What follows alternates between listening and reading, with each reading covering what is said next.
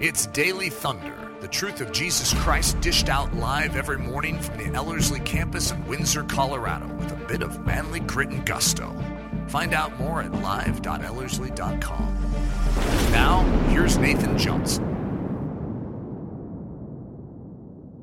And it's like all the aspects of this mystery. And again, there's, there's layers to this mystery, but all these layers have this culmination and this focus on Jesus Christ.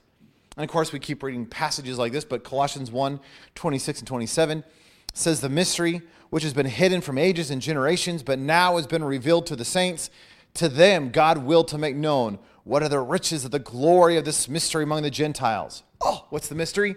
Paul says, It is Christ in you, the hope of glory, which is an awesome thought. Uh, in Ephesians, Paul says that the mystery is the fact that the Gentiles get to be fellow heirs with the Jews. That is a crazy notion.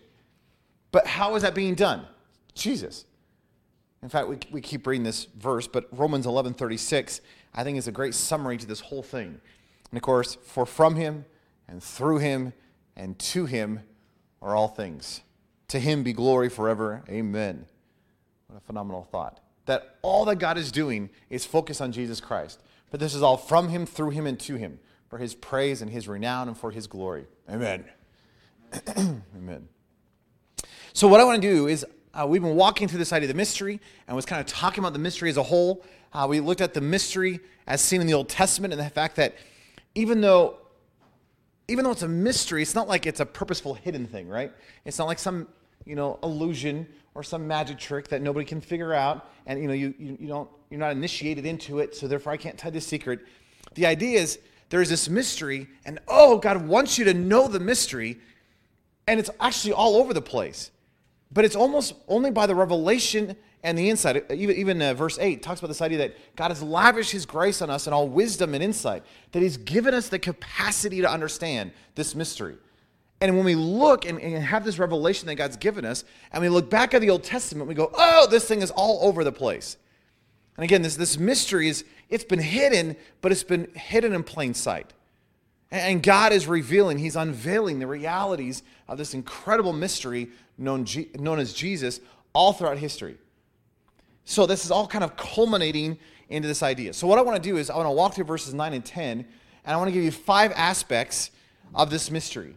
Again, as we're looking at what Paul is writing, it's like he gives five concepts related to this idea of the mystery. Uh, so I'm just going to walk through those. Uh, number one is this idea of the pleasure. Uh, it says in verse 9 that he's making known to us the mystery of his will according to his good pleasure. Uh, some translations say according to his purpose. But what's interesting, that Greek word for good pleasure shows up nine times in the New Testament. It can be translated well pleasing, desire, or intention. And again, the idea of the intention is where we get this idea of the purpose. Uh, but again, it's, it's, it's his delight, uh, it's, it's his pleasure, uh, it, it's his well pleasing, just, oh, this is, oh, this excites me kind of stuff that God just, oh, he just delights in revealing the mystery. Isn't that a neat thought?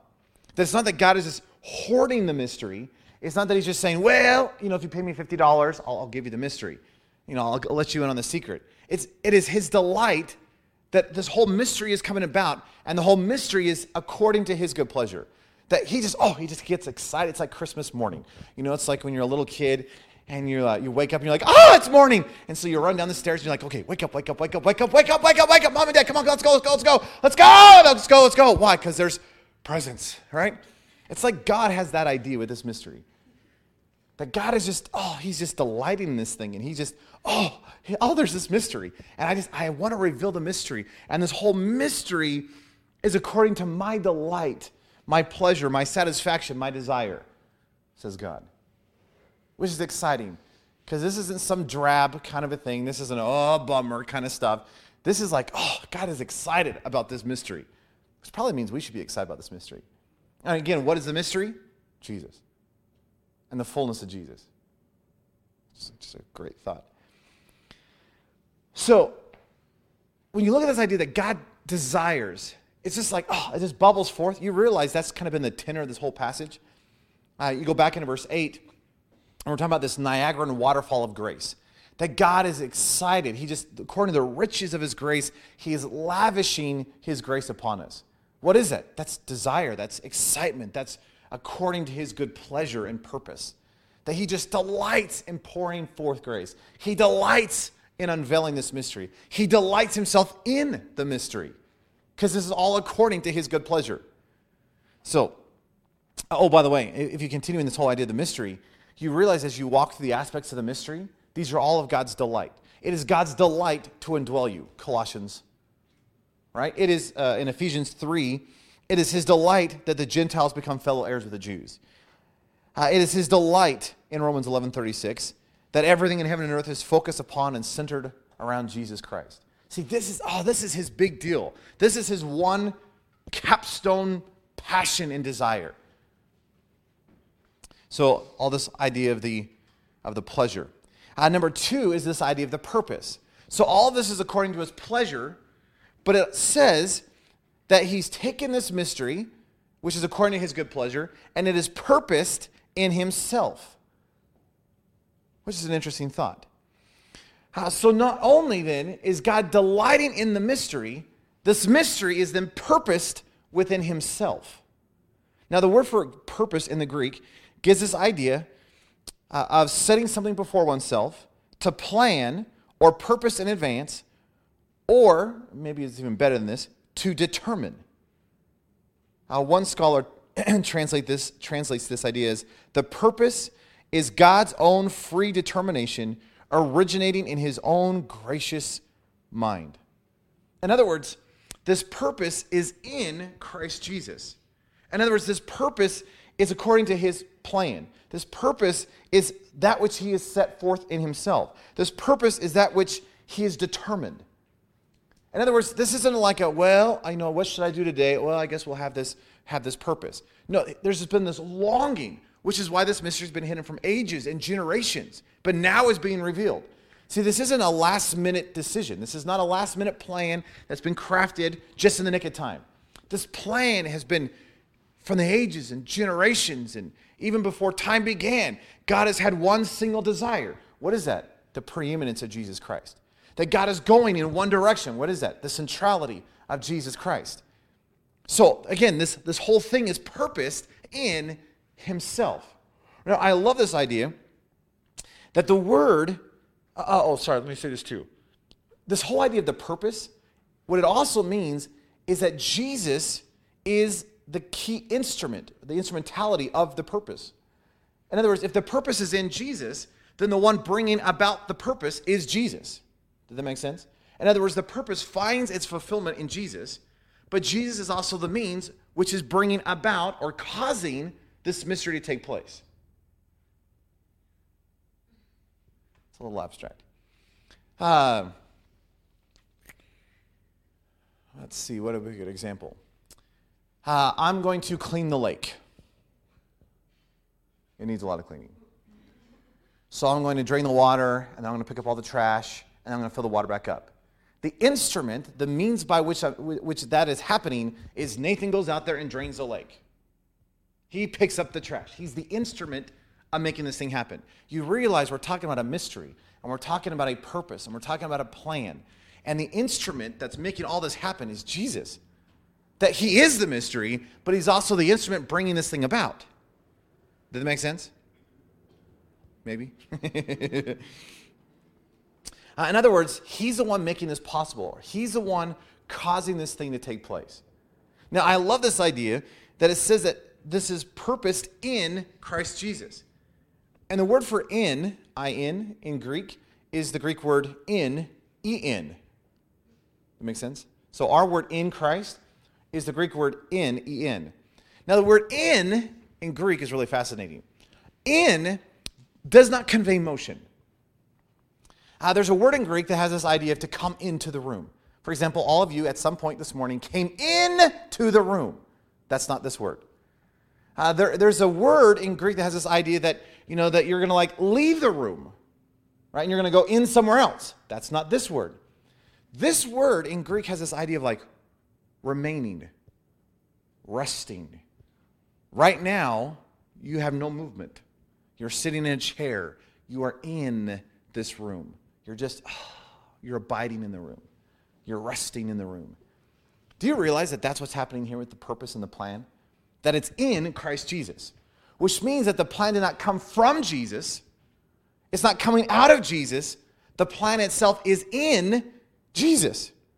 In other words, this is, this literally, this whole purpose and plan rests in Him. Uh, this is at His heart. Uh, this, this is, He is at the center of this whole purpose. That this, this whole thing is just, ah, oh, is in Jesus. Well, is it coming from him? Well, yeah, but that's not the focus. The focus is that it's Jesus. And this whole thing is wrapped up in the person, not what he's giving us, it's just the person, which is just kind of a neat idea. Uh, the third aspect of this whole thing then brings us to the plan. So this whole thing is according to his good pleasure, and it's all according to this purpose, which is in Christ. oh, sorry, choking me up, powerful. Uh, which is in Christ Jesus. Which brings us to the plan. And it says, Paul says, as a plan for the fullness of time. So, what is this purpose that is centered upon and caused by Christ Jesus? Well, Paul says, which he purposed in himself as a plan for the fullness of time to unite all things in Christ. Do you know what the plan is? It is to unite all things in Christ Jesus. Now, that word plan in the Greek is interesting. It means a household manager. And it conveys this idea of administration, dispensation, a plan, or effect. And it gives this idea of a position of a steward, an overseer, a manager, a household, or sorry, a steward of a household or an economy. In other words, it's not talking about a period of time. Oh, I have this plan that later this afternoon I'm going to go this. I'm going to go do this. It's not that kind of a plan. This idea of a plan then is more of the administration of affairs. That hey, we're going to set this thing in order and we're going to nail this thing down and we're going to figure this thing out. In other words, uh, Saturday afternoon shows up and it's going to be campus work day, and Mallory has a plan. right? Well, what time is it? That's hey, don't worry about the time. It's going to be all day long, right? But there's a plan. And what is what is Mallory doing? She's given administration to all the work duties. That's this kind of an idea. Make sense? So God has this plan. Well, what's the plan? It's this organization. There's this system. That there is this management. Uh, I love what Adam Clarke says in his commentary about this. He says, This word, meaning plan, is the same word as our word economy, signifying the plan which the master of a family or a steward has established for the management of the family. He, he goes on and says, It signifies also a plan for the management of any sort of business, and here it means the dispensation of the gospel, that plan by which God has provided salvation for a lost world and according to which he intends to gather all believers, both Jews and Gentiles, into one church under Christ Jesus, the head and governor. So God has a plan. Oh, there's a time thing? No, no, no. Not, don't, worry, don't worry about the time. But he is crafting this thing. He is organizing this thing. He is bringing it all about. He is, he's managing this thing in Christ. Now, he does say it's a plan for the fullness of time. Oh, but that word, the fullness of time, is really interesting uh, in this case, it, it's not so much focus on a amount of time, but as, as, as like this idea of completion. Uh, in other words, I have this cup, I have this pitcher of water. And when I take the pitcher of water and I pour it into the cup, it's beginning to be filled up. And what Paul is saying is in the fullness of time. In other words, when that cup can no longer hold even another single droplet of water, oh, it's completely full. That makes sense? It is the fullness of the time. That, that's this idea. So when the, when the fullness of time takes place, hey, the plan will be fully accomplished. Now, stick with me. I know this is going to, it's getting a little complicated. In Greek, there are two key different words, two main words for the word time. One is chronos, like chronology, chronos. It has, a, has the idea of quantity of time. So you're sitting in your seat and you look at your watch and you're wondering how much longer we're going to go on. Right? You're like, how much longer is he going to keep speaking? Right? We're talking about chronos. Right? We're talking about a chronology. We're talking about the amount of time. That's not this word. The fullness of time idea is the other word is kairos, So chronos has to deal with quantity of time, kairos has to, has to do with the quality of time. Uh, you hang out with your best friend, and you said, Wow, we had a great time. And someone says, Well, how much time did you spend with, spend with them? I don't, I have no idea. Well, then how do you know how you had a great time? Like, was it one hour of great time? Was it 20 minutes of great time? You're like, that, that doesn't matter. We just had a great time. The quality of the time was amazing. That's this idea. The amount does, doesn't matter. The focus is not on the amount of time, the focus is on the whoa, the quality of the time. Uh, you can also have this idea of like, it's the perfect time. Well, at this perfect moment, this showed up, right? Or at this perfect moment, this took place. There's that kind of idea with this idea of kairos. So think about this. As a plan, this God is administrating, He's managing the fullness of time. Oh, so He's really concerned about the calendar date? No. Oh, He's, he's counting down the days? No. That in the perfect timing, in the exact moment when it is absolutely right, that's when the fullness of the mystery will be accomplished. So, so do we have like two more years? I don't, I don't know. That's not the focus of the passage. The focus of the passage is not with the actual time or the date on a calendar. The focus of the passage then is when God determines the timing to be absolutely perfect, then the fullness of the mystery will have taken place. Isn't that an interesting thought? Uh, by the way, that same concept shows up with the return of Christ. Uh, Jesus says that only the Father knows the chronos of when the Son returns. He, only, he knows the date and the hour. Oh, so, so we, can, we can figure out when he's returning. Jesus says no, because only the Father knows that. But isn't it interesting that Jesus gives us the kairos of when, he re, when he's returning? He talks about when the timing is going to be perfect. He talks about, oh, this is going to be the moment. He says, oh, the, hey, everything's going to be looking just like this was when I'm showing up. The focus is not on the chronos, the, the chronos, the, the timing, the, the date kind of stuff. The focus is on the quality of it, the perfect timing of it, which is an interesting thought. And so many of us get so wrapped up in the timing, the date kind of stuff, that we miss the whole point of it, which is the kairos, the quality of it. Just a f- fun side note. So think about this. what we can draw from this is the fact that when, when God is moving and when he's acting, it seems like he's less worried about the chronos, the actual date and time, which should make sense because he's eternal, because he's outside of time. So he's not worried about the time. What he's worried about is the perfect timing.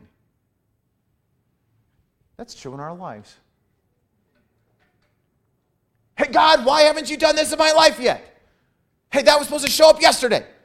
God's like, settle down. I'm not worried about your date in your calendar. I'm worried about perfect timing stuff. Interesting thought. So get this idea. So, with great delight and phenomenal pleasure, Jesus is making known. God is unveiling this mystery to us. And He has a strategic plan that is being worked out in our midst even to this day and will continue to do so until God's perfect timing determines the completion of the end. That God is just, oh, perfect timing kind of stuff. So that all comes and brings us to this idea of the point of the whole thing. So, like, what's the point? huh, just one interesting side note.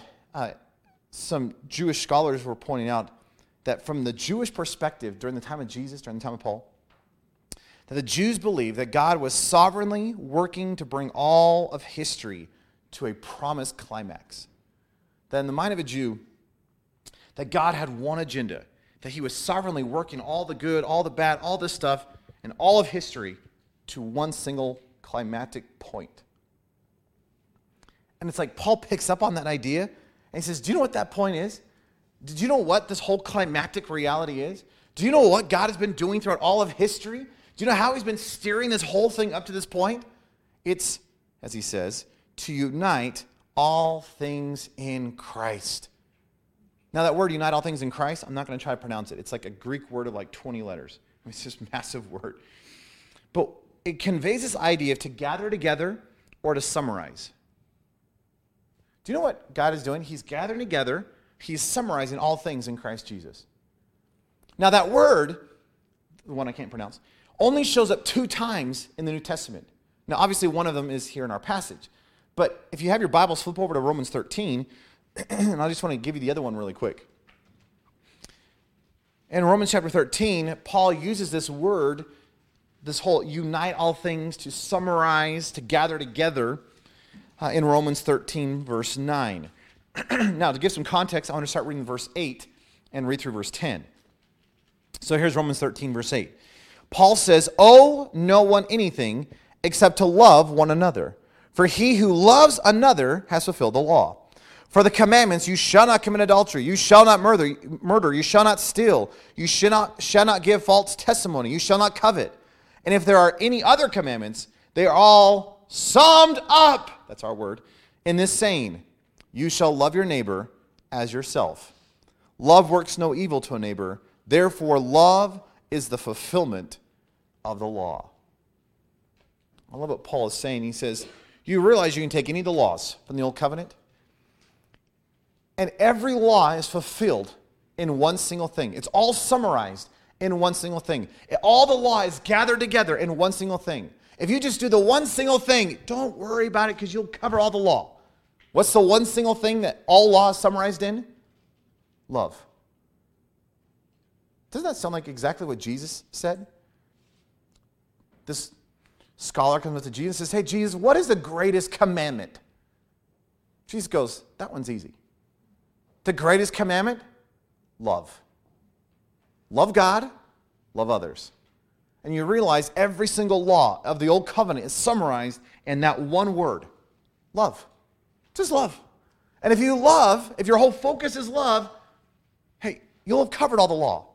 Because all the law is our words, summarized, gathered together, united in one place love. Now, if you come back into the book of Ephesians, then, it's interesting that Paul is saying that all things in all places is being gathered together, united, and summarized in Christ Jesus. Now, it's interesting. In Paul's day, there's all this division, right? You had men and women, and that was a huge division in that culture. You had Jews and Gentiles, that was a massive division in that culture. You had slaves and masters, I mean, that's a, that's a big division. You had the physical and the spiritual. I mean, all, all of that was these huge divisions in Paul's day. And Paul is saying, do you know what God is doing? It's he is summarizing, he is bringing together, he is uniting all things in one single place. What is it? Jesus. Why? Well, because from him and through him and to him are all things for his praise and his glory. That all this is being worked out for him. All of this is about him. See, this is the great mystery. This is all for him and through him and to him. Hey, he is summarizing this. This is his good pleasure. And this purpose, this plan that he is administrating for this perfect filling up of time is in him.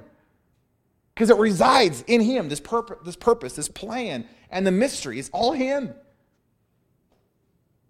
Do you realize that Paul says this all over the place? This idea that, hey, Jesus is uniting all things. Let me just give me a few, let me give you a few passages here, but Galatians 3, verses 28 through 29. Paul says, There is neither Jew nor Greek, there is neither slave nor free, there is neither male nor female, for you are all one in Christ Jesus. And if you are Christ's, then you are Abraham's seed and heirs according to the promise. It's not that the differences go away. You understand? It's not like we all become unisex. Right? No, we're still male, we're still female, but there is a unity. Yeah, there still may be slaves and there may be free men, but you realize there's unity. You recognize that Paul's saying, wow, do you recognize that Jesus is gathering together, he's summarizing and uniting all things in himself. Colossians 3:11. Paul says in Christ there is neither Greek nor Jew, circumcised nor uncircumcised, barbarian, Scythian, slave nor free, but Christ is all and in all.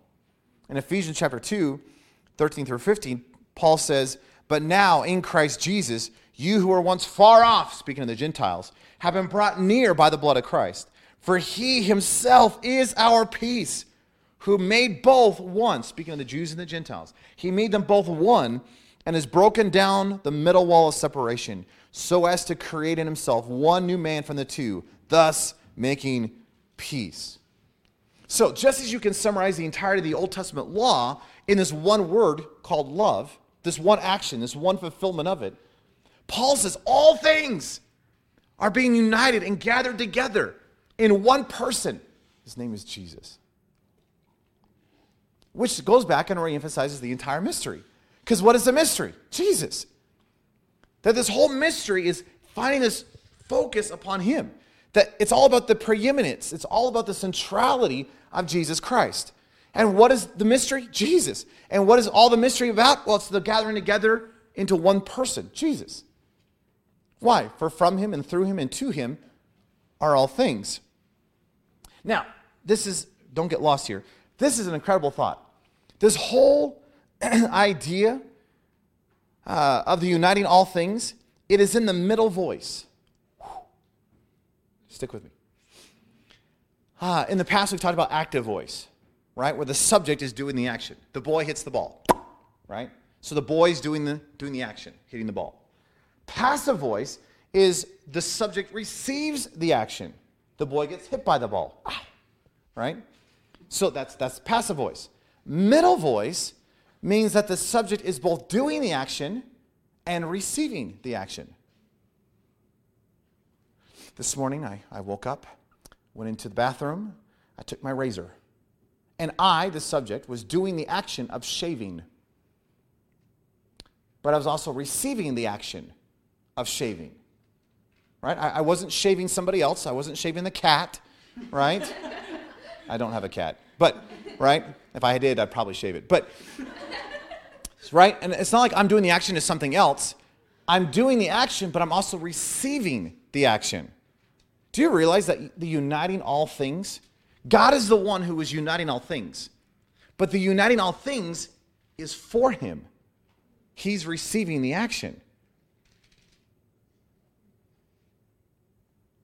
Isn't that a fun thought?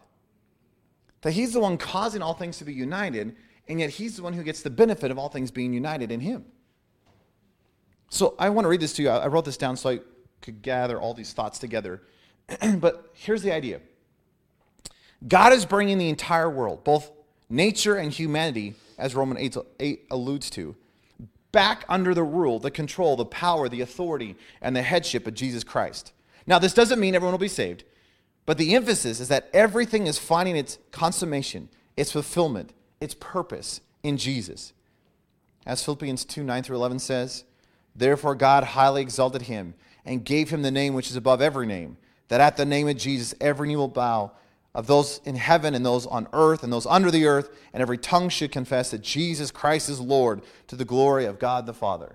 What is he doing? He's bringing all things under the headship of Jesus Christ. All things is coming under the authority the power, the sovereignty of Jesus Christ. Now we know that's true. I mean, he is the King of Kings and Lord of Lords. That he is the rightful king sitting upon the throne right this minute. But when you look at the world, it's just like they're not living it, they don't see it. What is this plan? He's gathering all things, all peoples in both heaven and earth to come under that, uh, to come under that authority. Every knee will bow, every tongue will confess in heaven and on earth and under the earth. I mean, everywhere, all people, for all times, is, going, is being gathered together. Again, we're not talking about everyone, not everyone is saved. That's not true. People are going to go to hell, which is a tragic reality. but you realize that all things, all people, all time, everywhere, comes under the authority and the power of Jesus Christ. Because all things are being united in Him. Well, which brings us to our final aspect here that Paul's talking about, which is the idea of the place. He says that he's uniting all things in Christ, which are in heaven and on earth. In other words, this is not some localized event. This is all things in all places. And all of it is coming and being united under the authority of Jesus Christ. Uh, in Ephesians chapter 1, verses 21 through 23, Paul is talking about the incredible power of God. And he says that Jesus has been placed, verse 21, far above all principality and power and might and dominion and every name that is named, not only in this age, but also in that which is to come. And he put all things in subjection under his feet and made him head over all things for the church, which is his body, the fullness of him who fills all things in all ways. That's the reality. And if you need an illustration, it's like a funnel. Have you ever seen a funnel? Right? You have this big on the top, skinny on the bottom. And it's amazing. You put something on the top, right? And you put a lot of it at the top, but it's being squeezed down into this little tiny point, and it just starts trickling out the bottom. That's kind of this idea of this whole uniting all things in Christ. That it's like all things go in the very top, but it's being squeezed down to this climactic point. That there's one focus, there's this one purpose, there's this one climactic reality. It's Jesus. What is the funnel point? Jesus. That all things are being gathered together. They're being pushed down into this funnel, and all things are swirling downward and finding their fulfillment and their purpose in this great mystery known as Jesus Christ. What an amazing passage. For from him and through him and to him are all things, says Paul. That is the great summary of this whole thing. That this is all about Jesus. This is all about one focus. This is all about the centrality and the preeminence of Jesus Christ.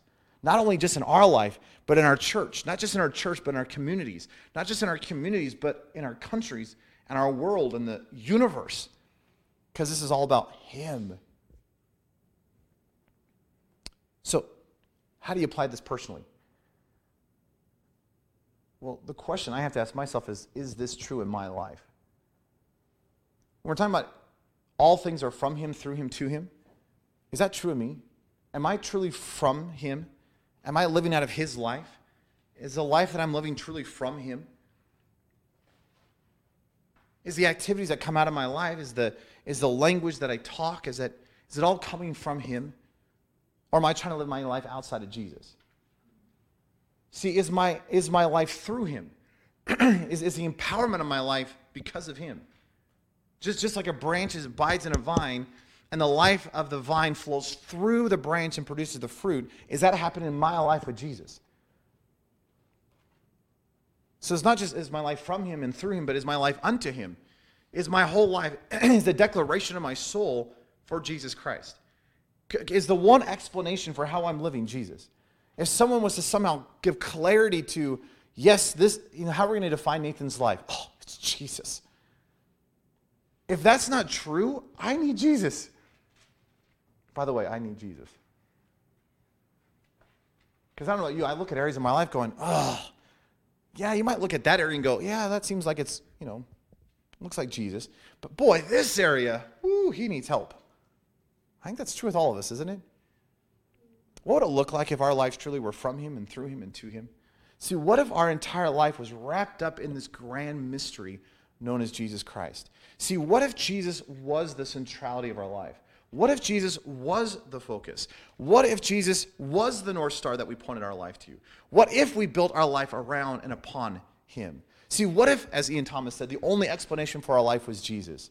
See, what if the Christian life that we are living is not about us and our resource and our talent and our thought process and, and our money or our whatever? What if the Christianity that we are living is not us, but from Him, through Him, and to Him? See, there is this great mystery, says Paul, and it is his delight. And he's actually given us the ability to reason and understand and grasp this grand mystery. This mystery has been hidden from ages and generations, but is now being unveiled. It is his delight to make it known. Just as he delights in lavishing grace upon us, it is his delight to showcase this phenomenal mystery called Jesus Christ. And what he is doing in this, in this reality is he's bringing all things into, he's mastering this grand plan. Again, in the fullness of time, not chronology, but in this, his perfect timing, he's taken all things and he's uniting all things in one place himself. What if our lives was a picture of that in this generation? Oswald Chambers called it my utmost for his highest. That here's my life and the best my life can produce, my utmost, is going to be for His highest. It's going to be for His glory, for His renown, for His pleasure. he can do with it whatever he wants. Uh, there's this old lady back in the Middle Ages who was just so captured by Jesus. And she wrote this statement once I just thought it was intriguing. She said, Oh God, let me be a rag doll for Jesus. and of course, in that day and age, you know, the dolls were, you know, if they had them, it was crazy expensive. And so, you know, when, when your dish rags got really ratty and torn up, you know, you take it and you can like put a rubber band. They didn't have rubber bands, but you know, like they tie some little rope and made it kind of look like some little doll. And so here's your little four year old that has a little old dish rag, and it was your little dolly. She said, Isn't it interesting that the rag doll exists for one single purpose the pleasure of the child? And she says, Oh, God, could I just be the rag doll for Jesus? That if you pick me up and play with me one single time and then throw me against the wall and never look at me again, may that be sufficient for my soul. Because I gave the child one moment of pleasure. She goes, I want to be a rag doll for Jesus. You realize our whole life should be from Him, through Him, to Him, for His praise, His glory, His renown. That it, it is my utmost for His highest. That everything going on in my life should be for His praise and His renown. See, can that be said of your life? Can that be said of you that, that your whole life is centered upon one thing? Jesus. That you're obsessed with one thing? Jesus. That you're aimed in one direction? Jesus. The North Star of your life is Jesus. The centrality of your soul is Jesus. The preeminence of all that is happening is Jesus. Is that true? Because I think for most of us, we'd have to say, well, part of the time. But what if it was all the time? Uh, Paul says in Galatians 2:20, "I have been crucified with Christ, and it is no longer I who live, but Christ who lives in me." And the life I now live in the flesh, I live by faith in the Son of God, who loved me and gave himself for me. Can you see the same thing? Paul says in Philippians 3:10, "Oh that we might know him, not just know about him, but know him, and the power of his resurrection and the fellowship of his sufferings, being conformed to his death." Do you get the whole flow of this whole thing? It's like Paul is obsessed with Jesus Christ because that's what Christianity is all about. That's what the whole point is. As 2 Peter 1 3 tells us, all that we need for life and for godliness is found in Him. And Paul says God is gathering all things, funneling it down into one single point Jesus. Could our lives look like this? Where we are just consumed soaked, saturated, permeated, obsessed, crazy with one thing Jesus. See, see, what if our family game times, even though we're playing games and we're laughing and having fun, what if it's all about Jesus? See, what if our conversations, though it could be about whatever topic, what if the undercurrent of every conversation was Jesus? What if how you lived and how you talked and how you thought could only be defined by Jesus? Do you know what we'd have to call you? probably we'd have to call you a Christian.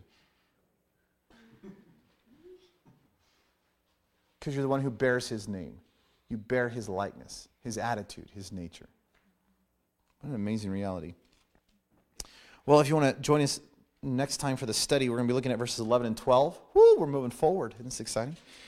And uh, we're going to be talking about uh, what this great inheritance of the believer is.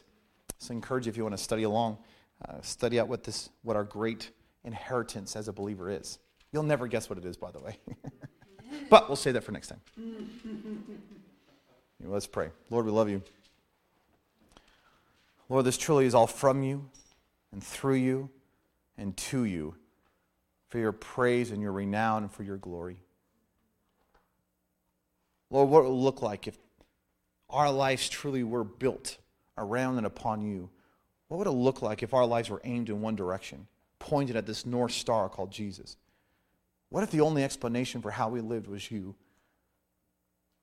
Lord, could you get so big in our life? Could you somehow summarize our entire life, unite all things in our life under the headship of you? Lord, could we willingly submit ourselves to your authority, your sovereignty, your power, your headship? Or there is coming a day when every knee will bow and every tongue will confess, and all things will be united under your authority. And the whole world will recognize that reality. But Lord, I don't want to wait. Lord, I want to do that now. So, Lord, I, hey, would you just, through your Spirit, would you examine any and every area of my life? And if there's something that does not align up to your word, if there's stuff that is not there according to your heart and according to your mind, Lord, if there is sin or if there's habits or if there's junk or if there's thought processes or, Lord, whatever it may be, would you, would you come in and clean house afresh? Lord, I want the explanation for my life to be you. Lord, I want you to be soaked in every thought process that I have. I, I want you, no matter what I'm talking about, to be the undercurrent of every word. Lord, every action, I want to be motivated by your life. Lord, this is not for me.